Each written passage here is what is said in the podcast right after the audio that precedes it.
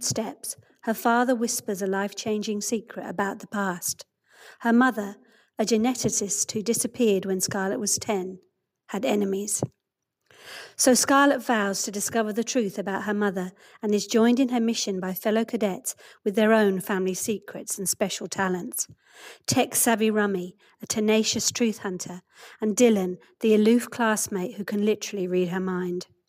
Together they'll uncover a planet wide conspiracy and discover that there's little the Galbraith executives won't do to get what they want. Indigo Owl is a fast paced dystopian adventure Hope you enjoy.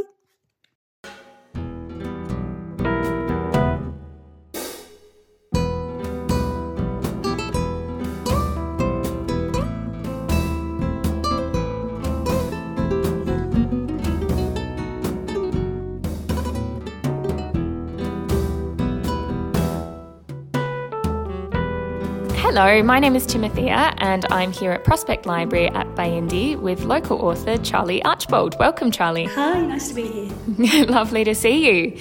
Um, so, Charlie's going to be chatting to us today about her new title, Indigo Owl, for young adults, that has just been released.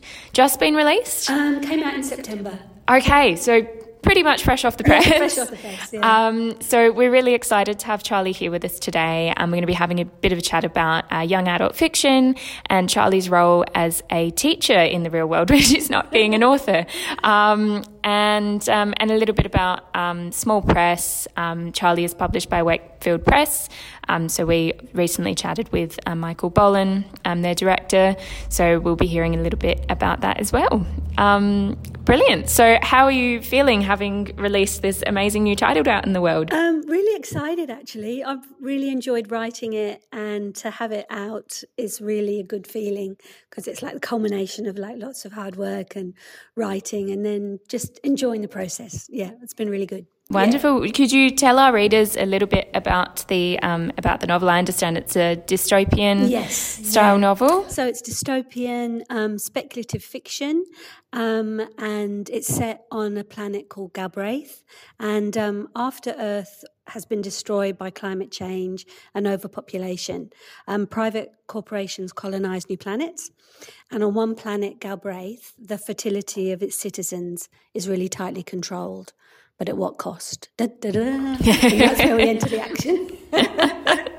oh, yeah. Wonderful. And what what inspired? I mean, I'm obviously the. Uh, it's it seems like a bit of a reflection of maybe uh, our world at the moment. Yeah. What what um what inspired you to write along these lines? Um, well, look, it probably has changed a lot over time, but um, I th- initially um, a while ago, I was back in the UK, and I um, they had a. I went to a museum, and they had like a giant population clock, and um, it was just ticking over and ticking over, and there's this sort of realizer, and it was just um, this sort of that sort of idea kind of sat with me, and I thought, oh, I just wonder how that could be explored.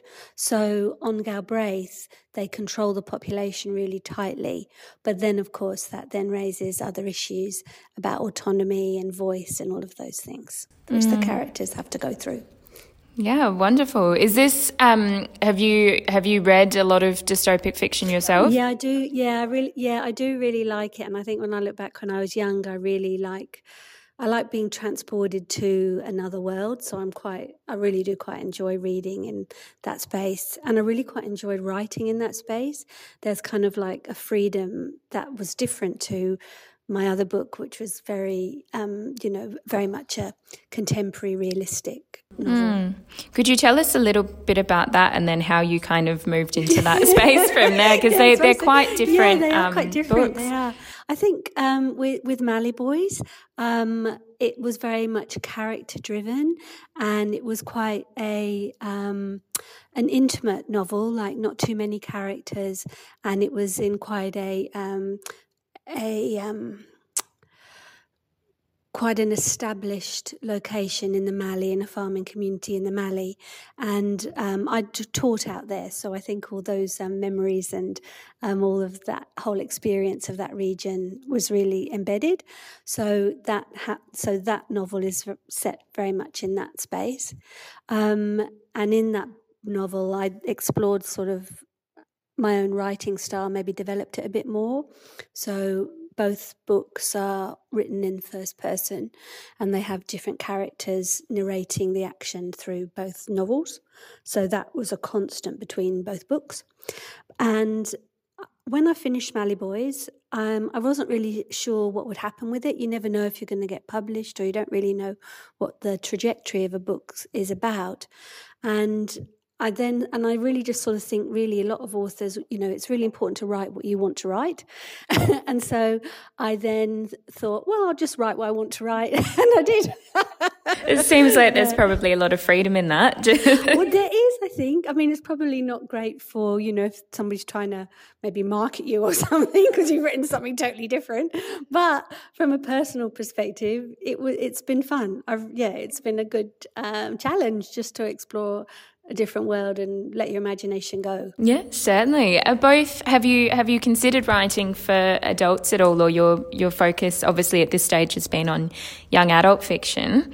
Yes, I have actually. So I do a bit of blogging, and I also have got like lots of sort of short stories that are adult short stories, and um, not published, but you know out you know out and about, and um, and some novel ideas. So yeah, I do. I I can sort of feel I'm getting, you know, maybe moving a bit more into that space.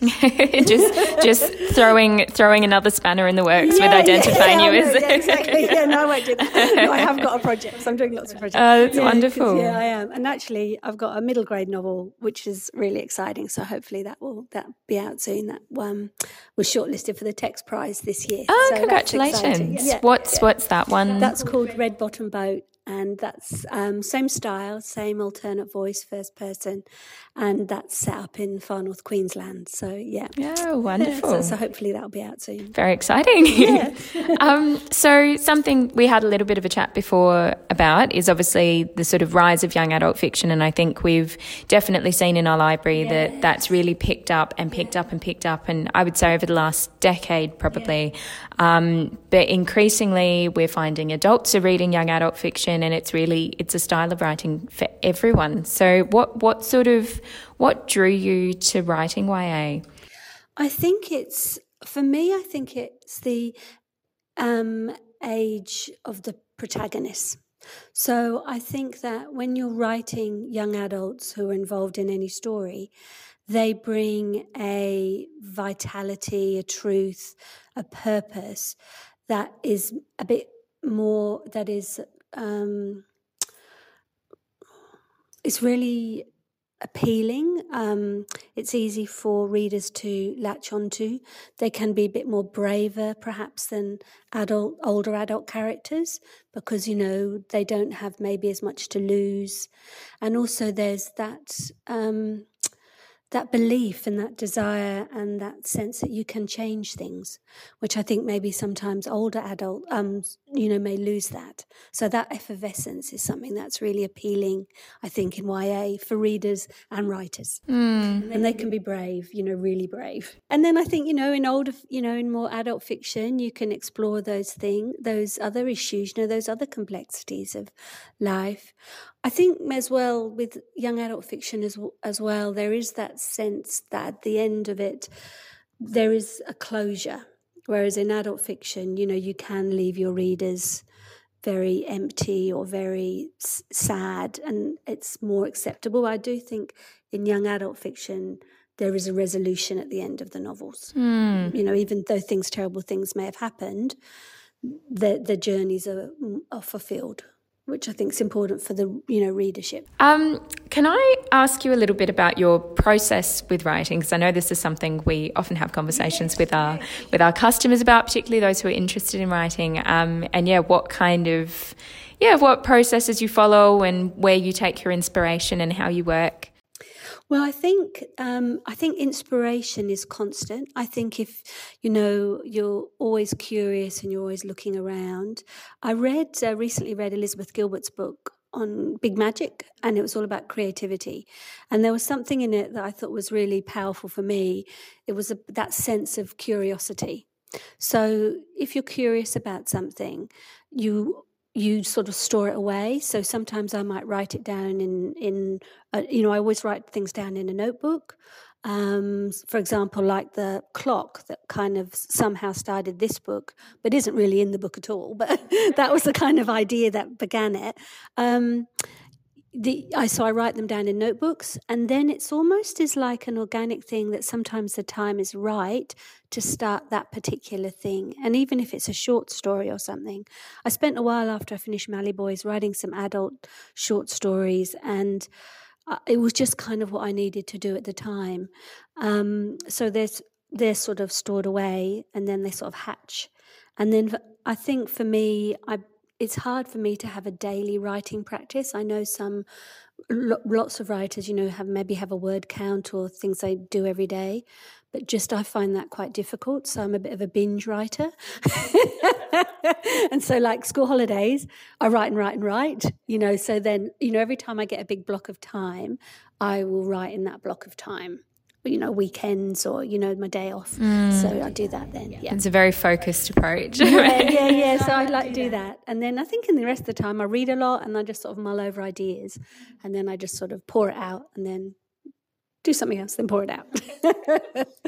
Okay so um, Indigo Owl and Mallee Boys are both published via Wakefield Press, obviously. Um, how did you begin your relationship as a writer with, with them? So, I've been trying to get Mallee Boys published, and this is another tip, maybe I think, for people who are on a publishing journey: is competitions and um, open submissions are a really good avenue to get your work out there and um, I was about I was thinking I'm going to self publish, and then I it was just before the deadline closed, and I entered Mallee Boys in the um, unpublished manuscript award um, from Wakefield Press, and I remember just posting it off and thinking, okay, good luck. and then it was so exciting because then I got a phone call um, saying that it had won the Unpublished Manuscript Award and the prize was to get published. That's huge. So, it was so, so exciting. So it was really, it was just, you know, as you can imagine, it was just wonderful. So they published it and it's been great working with them. They're a lovely, brilliant publisher. That's incredible. Yeah, lovely, yeah. lovely that they're locally based yes, as well. It's really nice. So even with um, Indigo Owl, we were doing some editing and sometimes that's always done via email or maybe phone calls. But I actually was able to go in, sit side by side with um, Jo Case, who um, finished the editing for it, and we were able just to talk through it all, and it became quite an organic um, sort of process, which was really good. Yeah, yeah. wonderful. Yeah. This was the beauty of being able to work locally. Yeah, that if, I think so. Yeah, and and and in terms of young adult fiction, um, they've got some wonderful authors now writing for them, and with a whole range of books coming out over the next um, few years and um, over the last few years. And I really feel as a young adult um, publisher that's got a really, really strong reputation. Mm. So that's a very exciting um, um, press to be part of. Oh, wonderful! Well, yeah. congratulations um, as well. That's that's huge. yeah, um, obviously, you have um, you have another one in the works. You mentioned. Is there anything else um, that you've got coming up that our listeners might be able to tune in with, or um, or um, read, or anything like that? not really at the moment. hopefully, Red Bottom Boat will be out with text 2021, which will be exciting. So that'll be a middle grade novel, and I'm currently writing not a sequel but in a similar universe to um, Indigo Owl. So I think um, you, with the, the joy of like speculative fiction and science fiction is if you're creating a world, then you just kind of want to keep exploring it.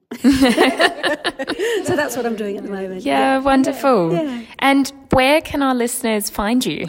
Now, um, I have a webpage at charliearchbold.com and I've got some blog posts there and a contact form and um, some bits about both of the books, and then also through Wakefield Press and through um, all all main bookshops will have the books, yeah, and libraries. Yes, wonderful.